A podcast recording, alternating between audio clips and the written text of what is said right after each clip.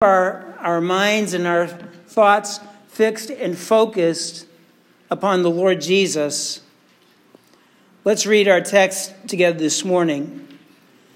The Bible says, though we walk in the flesh, we do not war according to the flesh. For the weapons of our warfare are not of the flesh, but divinely powerful for the destruction of fortresses. We are destroying speculations and every lofty thing that raised up against the knowledge of God. And we are taking every thought captive to the obedience of Christ. And we are ready to punish all disobedience whenever your obedience is complete. Let's bow our hearts together and let's ask God's blessing as we look to God's word together this morning. Father, we thank you so much for your goodness and grace. Thank you for the presence of the Holy Spirit. And we thank you for Jesus and our salvation, God, and that we can be here today and worship you, Lord Jesus. We thank you on this day of Thanksgiving for full bellies, for warm clothing, for shelter, O oh God. You have provided it all. Now, dear God, as we look to your word, we ask uh, once again that you would send your anointing upon this your speaker. May your Holy Spirit fill our hearts and open up our minds to your truth. We ask this all in Jesus' name. Amen. Uh, last year, my one of my aunts, I had several aunts these last few years pass away, and one of my aunts who passed away, her husband, her first husband, she was widowed and she married another uh, another man, and, and uh, he, he has passed away as well. But her first husband uh, was, was quite an artisan. Uh, and he had many things, uh, in, and she actually had many things in her condo that my uncle George actually made. Uh, he painted beautiful pictures, and he did a lot of wood carvings, and, and mostly they were wood carvings of birds. He has uh, one was an elephant, but many of them were birds, and and when my aunt passed away, uh, she designated certain of those pieces to, to me and my brother. And uh, I, got, uh, I got a beautiful picture that he painted of, a, of an old sailing ship uh, in the midnight seas, just gorgeous. And um, I, got a little, I wasn't supposed to get a little sparrow, but I did get a little sparrow, and everyone seems to like the little sparrow. And my brother got some too. He got a little seagull and he got a life size woodpecker. And it's, it's, it's about yay big. And, and it, it is beautiful. It looks, you know, if, if you took a picture of it, you put it in a tree, took a picture of it, it would look like a woodpecker. And, um, and so my brother got that, and I think he was supposed to get that. Um, and, uh, only, and it's great and he has it in his living room. But because his living room isn't that big, and this is really a big piece, it just really doesn't fit. In fact, I asked him, uh, you know, how do you like the woodpecker? And he said, yeah.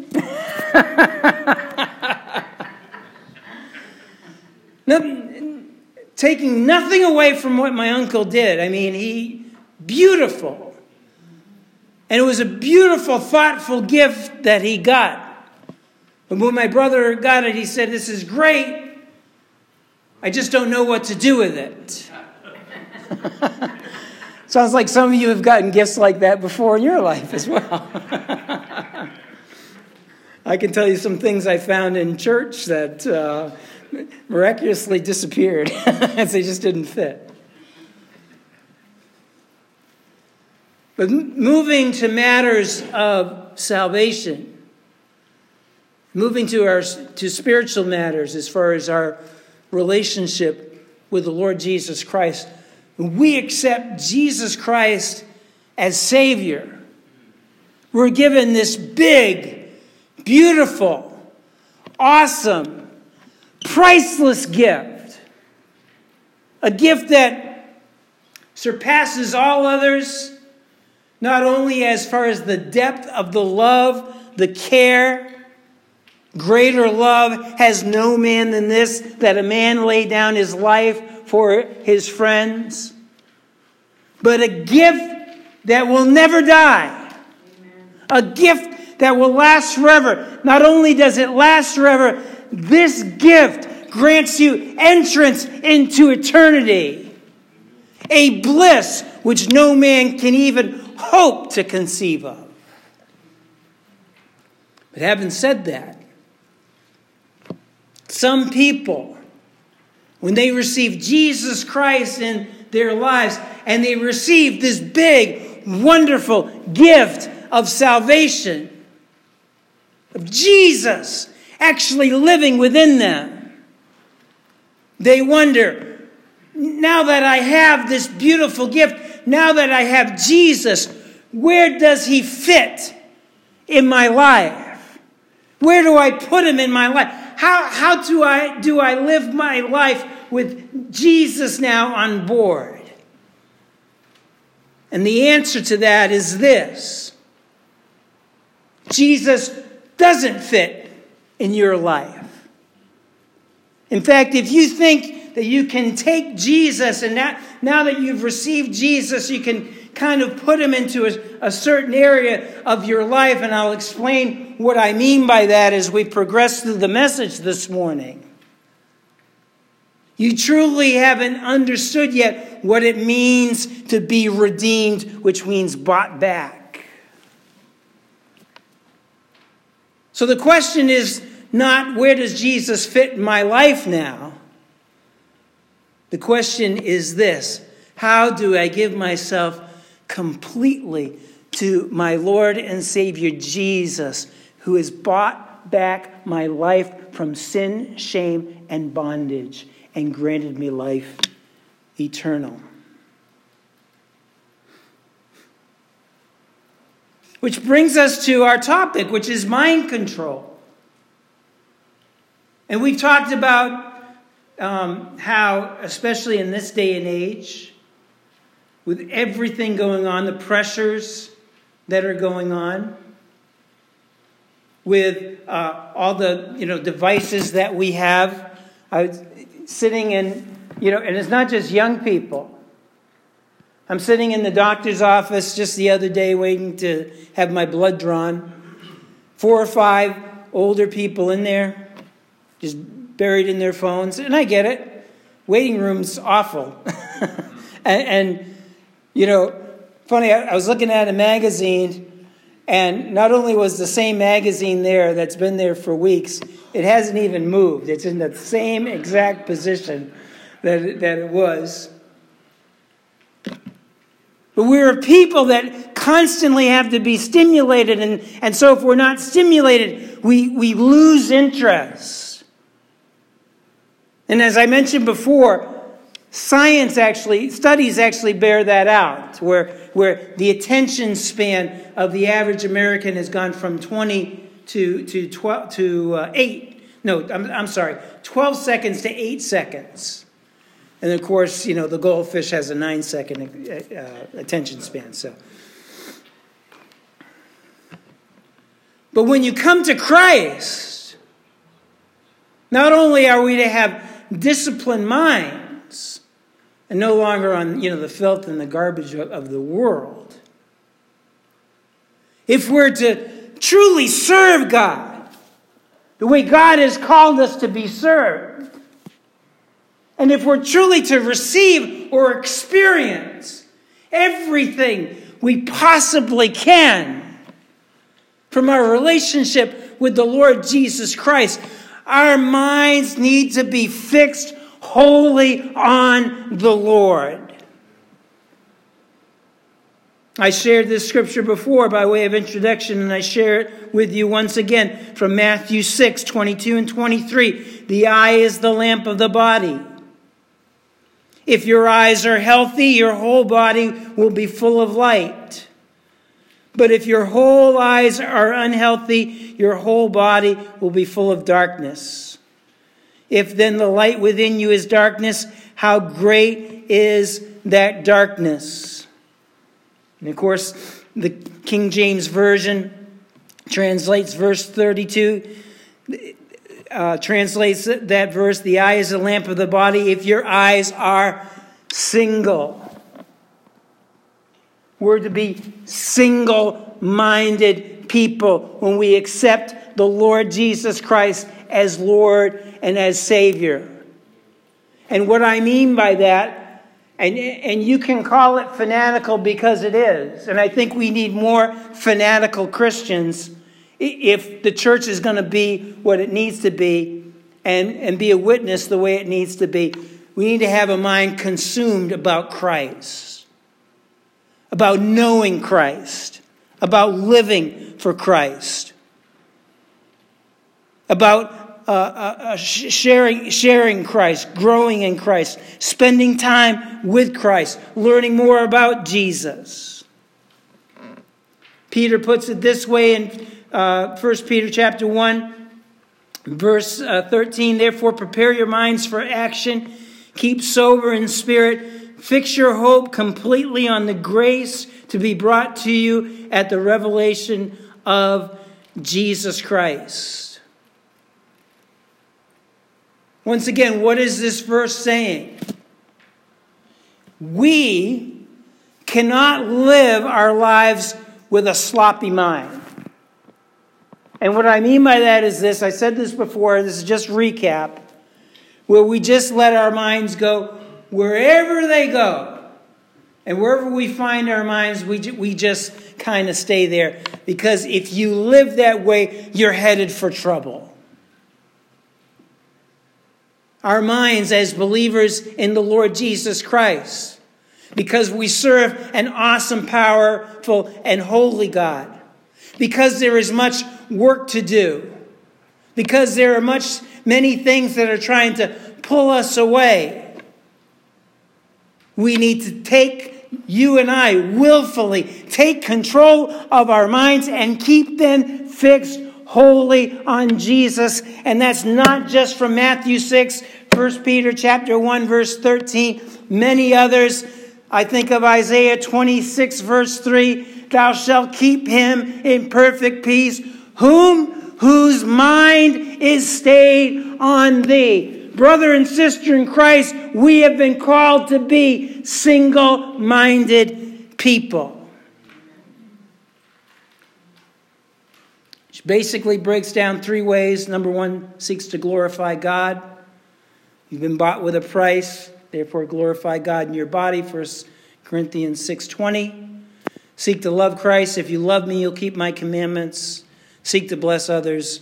Romans 12:10. Be devoted one to one another in brotherly love. Give preference to one another in honor. So what does that mean? Does that mean that you and I and in fact I would be violating this this morning you and I, since we've accepted Christ, we should adopt some kind of medieval monastic lifestyle. You know, uh, I, you know, I'm not, I've never been Roman Catholic, and I can't say I've done a whole lot of study on, on, on Roman Catholicism, but there, there's a certain, there's certain images that come up to my, in my mind. I'm just speculating these things. So, so if you're out there and, and you're uh, an expert on the monastic orders, uh, talk to me afterwards. but you know, when we think of, especially like the medieval monk, you know, we think of those great haircuts. I think Henry had one during the 60s. no, no, he. Henry's back, Jim, so I can lay off you and pick on him. Actually, Henry had more like this. There's some great pictures of Henry, but that's neither here nor there. But you know, you think of the, the, the plain hairstyle, no possessions, the very plain robes, taking vows of silence, spending a lot of time praying and reading. You probably have a, a table, a chair, a bed, a, a spoon, a fork, a bowl. Probably just eat porridge. Uh, you do good works of service, actually, which is a good thing. It's a blessed thing and, and an admirable thing of, of, of monks. But, but seemingly a, a joyless life with all these things in creation. I'm not talking about the pleasures of sin. But all the, you know, the beautiful things, some people might even think this, all the beautiful things that are in the world today that, that God has not only provided for us, has enabled us to enjoy. We can't have them because we've accepted Jesus.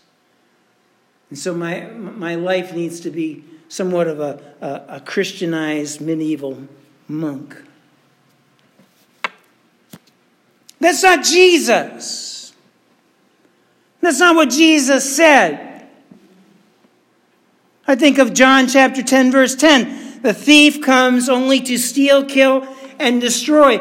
I came that they may have life and have it abundantly. And of, of course, this primarily speaks of, of new life. We have eternal life. It also speaks of a new spirit, you know, the peace, love, and joy and confidence. I couldn't stand up before you. I couldn't preach the way that I preach if it wasn't for the Holy Spirit because I have no confidence in myself.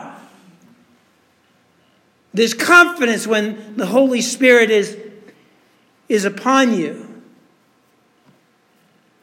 But there are other things in life that God has provided that if you know Jesus, not only is it permissible for you to enjoy, you will enjoy them more than even before you accepted Jesus Christ as Lord and Savior. What things do I mean? Well, one would be, and this is near and dear to a lot of people's lives, it's, it's, not, it's not the most important thing, but um, it, it, is, it is something that, that's important not only to God, but uh, especially to men as far as their, their psyche.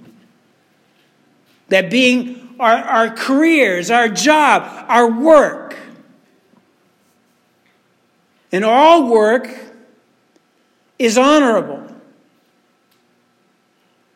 And it is, it is something that, uh, you know, God hasn't called us, or when we accept Christ as the Lord and as Lord and Savior, just to kind of give up on our jobs and just kind of, you know, let God take care of us.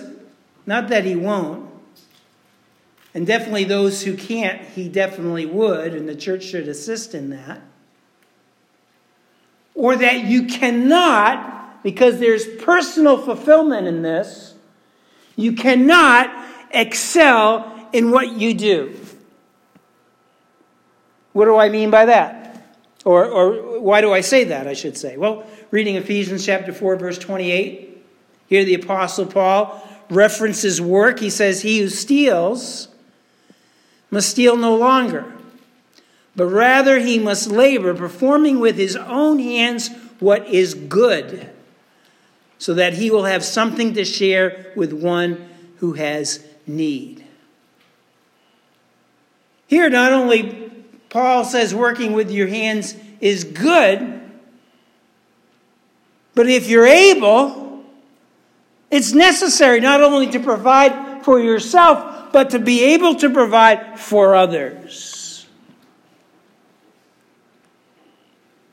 That going right along with that, as far as working.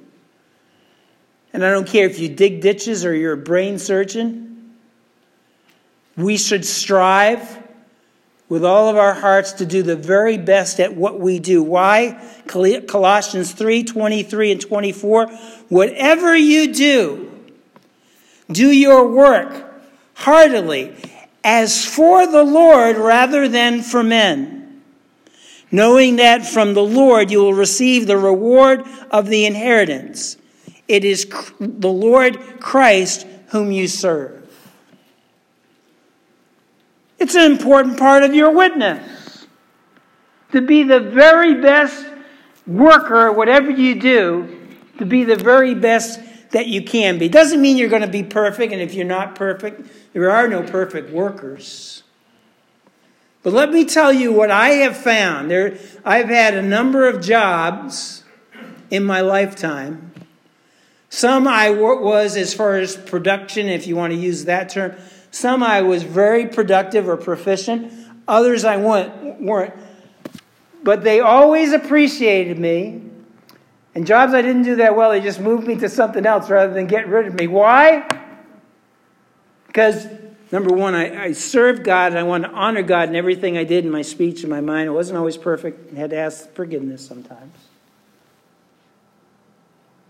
But number two, I tried to do the best job that I could possibly do, and people appreciate effort.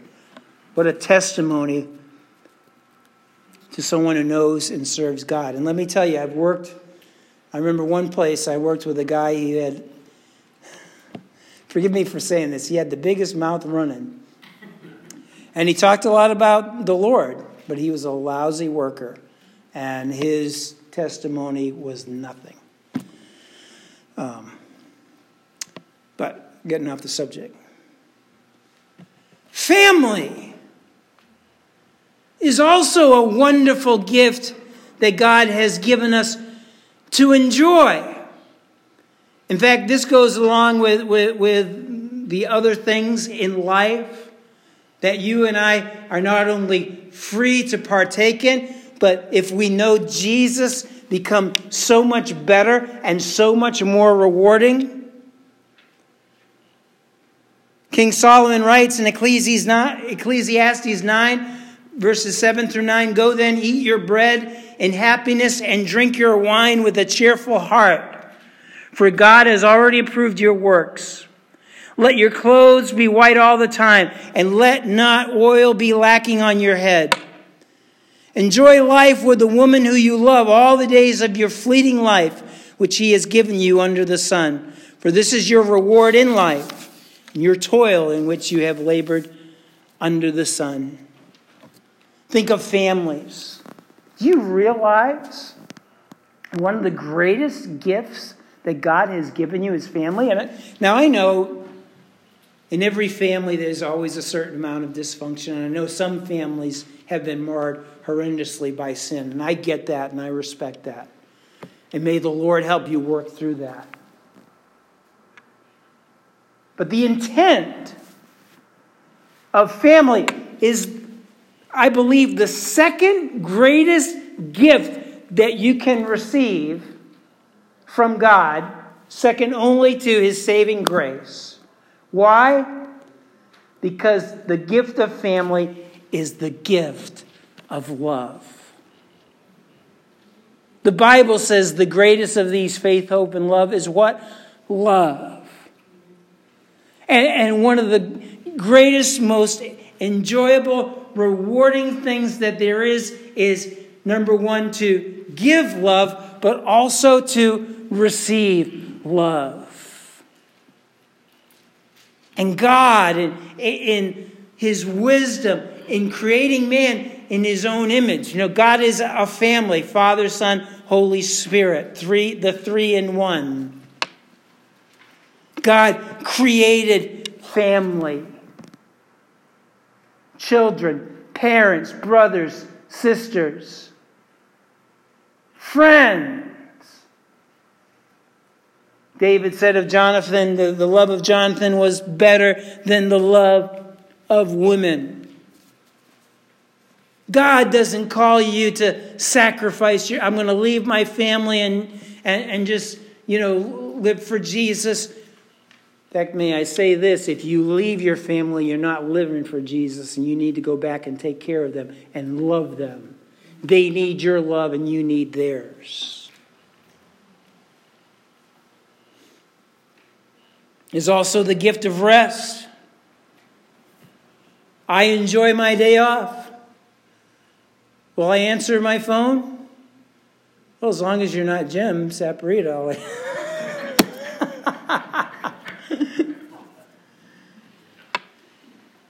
From the very beginning, God instituted a day of rest.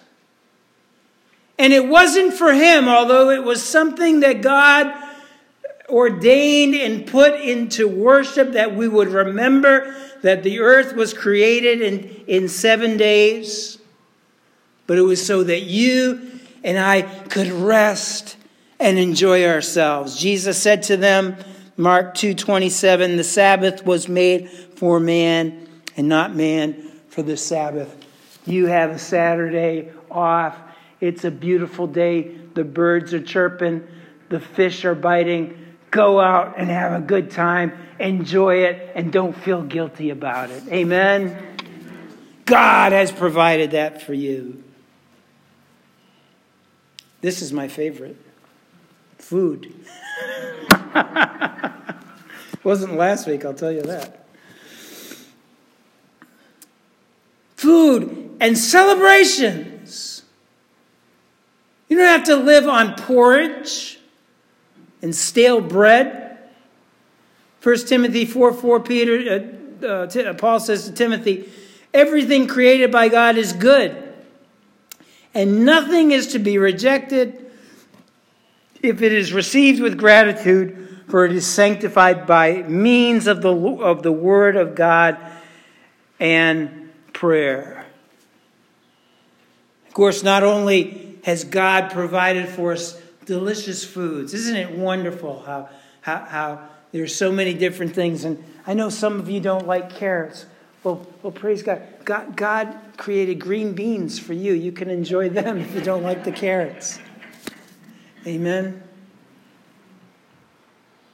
And what has been interwoven both in Old Testament and New Testament worship are celebrations, gatherings, parties those are good things. We shouldn't shun those things. We should come together and rejoice that we can come together. Rejoice in a birthday, a marriage, an anniversary, a promotion. Hey, it's Tuesday, let's have some cake. There's nothing wrong with those things. So, but the question now comes how, how, do, how do we put these things in proper perspective? And how do these things flow from our lives if we're called to be a people who are focused, whose, whose minds are disciplined to the point where we are just consumed with Jesus? I just want to know Jesus. I just want to be filled with His Spirit. I just want to serve Jesus. I want to be drawn closer to Him. Well, it fits together this way heart and a mind that's centered and focused on Christ. Everything that God, every blessing on this earth, and there are many blessings, you know, family, food, your, whatever it might be, rest, when you are consumed with Jesus, all of these things now flow through your relationship with Christ and therefore now are made sanctified or made holy. They actually become part of your worship. Can you imagine? Have you ever have you ever considered or do you realize I should say that your job is not only your ministry, it's your worship to the Lord Jesus Christ. Whatever you do, do it with all your heart, as unto the Lord, and the Lord will reward you. It's just, as, just, just as important as, as coming into church and, and serving God here, is serving your employers well, your family. It is sanctified, it is made holy. And because it is made holy, then it becomes blessed. Your, your, your family becomes blessed, your job becomes blessed, your food becomes blessed, as far as your celebrations. And mealtime is more than just stuffing your face with chicken and biscuits. It's time where you're glorifying God and sharing with others. Um, think, I think we've lost family mealtime in, in some cultures or in some aspects. But the problem we have, I know you thought I was finished, but I do have a few more points left. The problem we have as believers in the Lord Jesus Christ is dealing with something that's common to us all, that being ambition.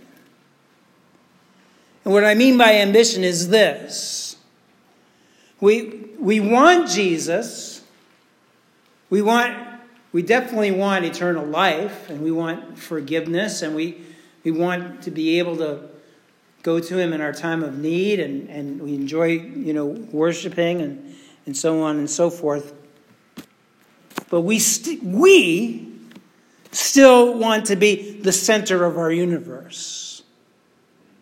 We want to, especially in this day and age, you know, sacrifice, the, the greatest generation, World War II, is gone. And everyone's just kind of living for themselves right now. God help us, including the church. Churches are tailored to satisfy people, not worship God. Sorry for saying that, but it's true. We're the center. We're, we're consumed with ourselves. What can I get? And so we try to carp, compartmentalize, and practice that word enough this week, compartmentalize our faith in the Lord Jesus Christ by, by putting it just in a certain area. Kind of like I, I remember um, I used to uh, service, I used to be a pest control technician, and I serviced um, Johnny Depp, the actor, his mother's house. And she had a room that was kind of dedicated to Johnny Depp. There were pictures and awards and different things in there.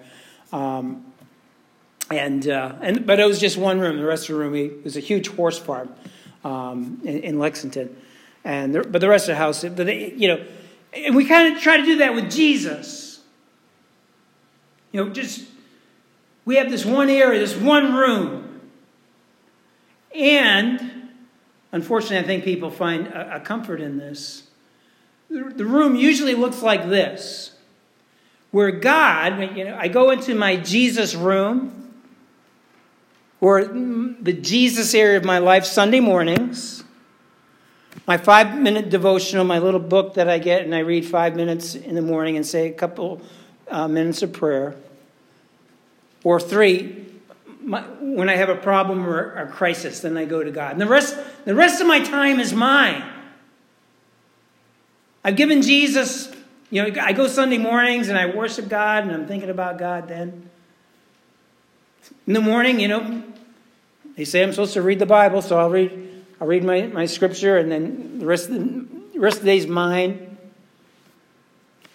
And, and when I'm speaking specifically of this morning, my thoughts. And then, of course, when I'm, we're in trouble, we all of a sudden start really praying crying out to God. And the rest of the time, we're just thinking about you know, what we want, what our true goal in life, which is not knowing Jesus better, which is not experiencing more of the presence of God in our lives, which is not learning more from His, his Word. Which is not saying, you know, I'm out, I'm out in the world today and I'm looking for opportunities to glorify God. You know, I, I punched my time on Sunday, and in, in the morning, I, I gave God my, my, my token efforts. And I'll share with you how this plays out in real life from a pastor's perspective because pastors wrestle with this. And I'm not just talking about pastors who, who you know, have departed from the faith, and there, there are, um, for lack of a better term, apostate pastors who no longer believe in Jesus, at least the Jesus that you and I serve, no longer believe in, in, in the atonement of Jesus Christ and the necessary, uh, our necess- you know, the necessity for you and I uh, to receive His saving grace in our lives. But other pastors, now we're not taught this in school, but we all have this ambitious pull. It is pulling us to, to, to three things. Um, success, or um, success in ministry, which usually comes in the form of numbers. One of the most It shouldn't be. If there was just one person who came this morning, I shouldn't feel any different than having all of you here. Or if there were 50 more, I should still feel just as satisfied. But sometimes in saying, God, what I'm doing is, is unto the Lord. I, and, and I am going, you know, and I just want more of you, and I will do whatever. I can get caught up and, and consumed with being successful as having more, more people in the seats. And a, a, day where we have lots of people is a good day, and a day where we only have a smattering is, is a bad day. So my mind, how, how can, instead of my mind just knowing Jesus better, having more of Christ in my life, my mind is consumed with how can I be more successful? How can I have a bigger church? God hates that. Some, unfortunately, are, are into riches. There's, there's nothing wrong with money. Uh, you know, as a teacher of mine once said, it isn't everything, but it is something. But some people are hoarders, and I'm not talking about those people on, uh, you know, on those television programs with just garbage everywhere. I'm talking about people who just accumulate more and more and more, kind of like the Bible, whom the Bible calls a rich fool. I'm not here to judge any man, but, but the man who builds bigger barns instead of taking of his abundance and giving it to others, Jesus said, calls that person a fool, a fool, and I'll just leave it there. But let me tell you, the money bug has caught many a minister, and their goal is their offerings. Uh, and then, lastly, um, people can get swapped up uh, or caught up in fame and wanting their name great. The money maybe not a great thing, a big deal, and maybe maybe not. I guess I guess all these things kind of interact with each other because if you don't have a lot of people, then you, people aren't going to listen to you. Uh, unfortunately, today people aren't so much concerned with what you say; they're more concerned how many people listen to you. Um, but I'm, I'm, let me get back on, on the subject this morning. How can, how can I get my name out there? How can I be well thought of? How can I be more influential? You might say, pastors don't. If you don't think pastors are at least tempted by that, you don't know pastors. In fact, I've heard more than one pastor at, at uh, uh, there's a conference down in, Georgia, and uh, I've heard more than one speaker at that conference rebuke the young ministers and young and older ministers who are listening to them, who are only concerned about re- re- getting thumbs up on Facebook or retweets on Twitter, which you know, those aren't in social media, you know, and having a large following on, on, online. Who cares if you have a large following online? Is that what you're doing it for? So that people will know your name and maybe they'll put up a plaque? And this just doesn't happen to pastors, this happens to everyone in every aspect of life. I have Jesus. But I'm more concerned about having things. Someday I'm going to work my tail off in order to get a BMW. That's my goal, life's goal. How sad that is, but there are people who are like that. Or I'm not going to stop until I reach the, you know, I'm the president, I'm the CEO of, of the company. Nothing wrong with those things. But if your mind is consumed with success in career, it's, it's not where it should be. It needs to be consumed with knowing Jesus. Some people's lives can, in an unhealthy way, be consumed with their family. These would be, I would consider, you know, like the helicopter parents who wish they could wrap their children in bubble wrap and walk with them wherever they go, even though they're 43 years old. You know what I'm saying? Or the spouse who calls his wife 10 times a day because he wants to know where she is and what she's doing. You're consumed with that person and not Jesus. In fact, let me tell you a story. There was a lady I stayed with, her and her husband, and uh, I, re- I, really gleaned a lot from her as while I was interning. And, and she, she shared with me how she needed to give everything up to Jesus. And she said, The one thing I had the hardest time was my daughter. I love my daughter, but I had to come to the point, some point in my life, where I said, God, you have to come first. As much as I love my daughter, you are first. Even health. P- people say, um, you know, my body's a temple. Yeah, but you don't worship the temple, you worship in the temple.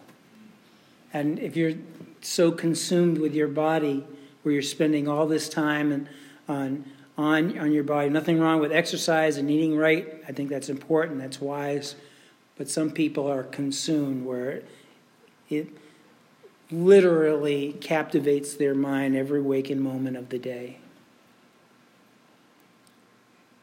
A mind that's divided as far as ambitions, that has any other ambition other than to know Christ, that I may know him and the power of his resurrection and the fellowship of his sufferings. Philippians 3 8, I think.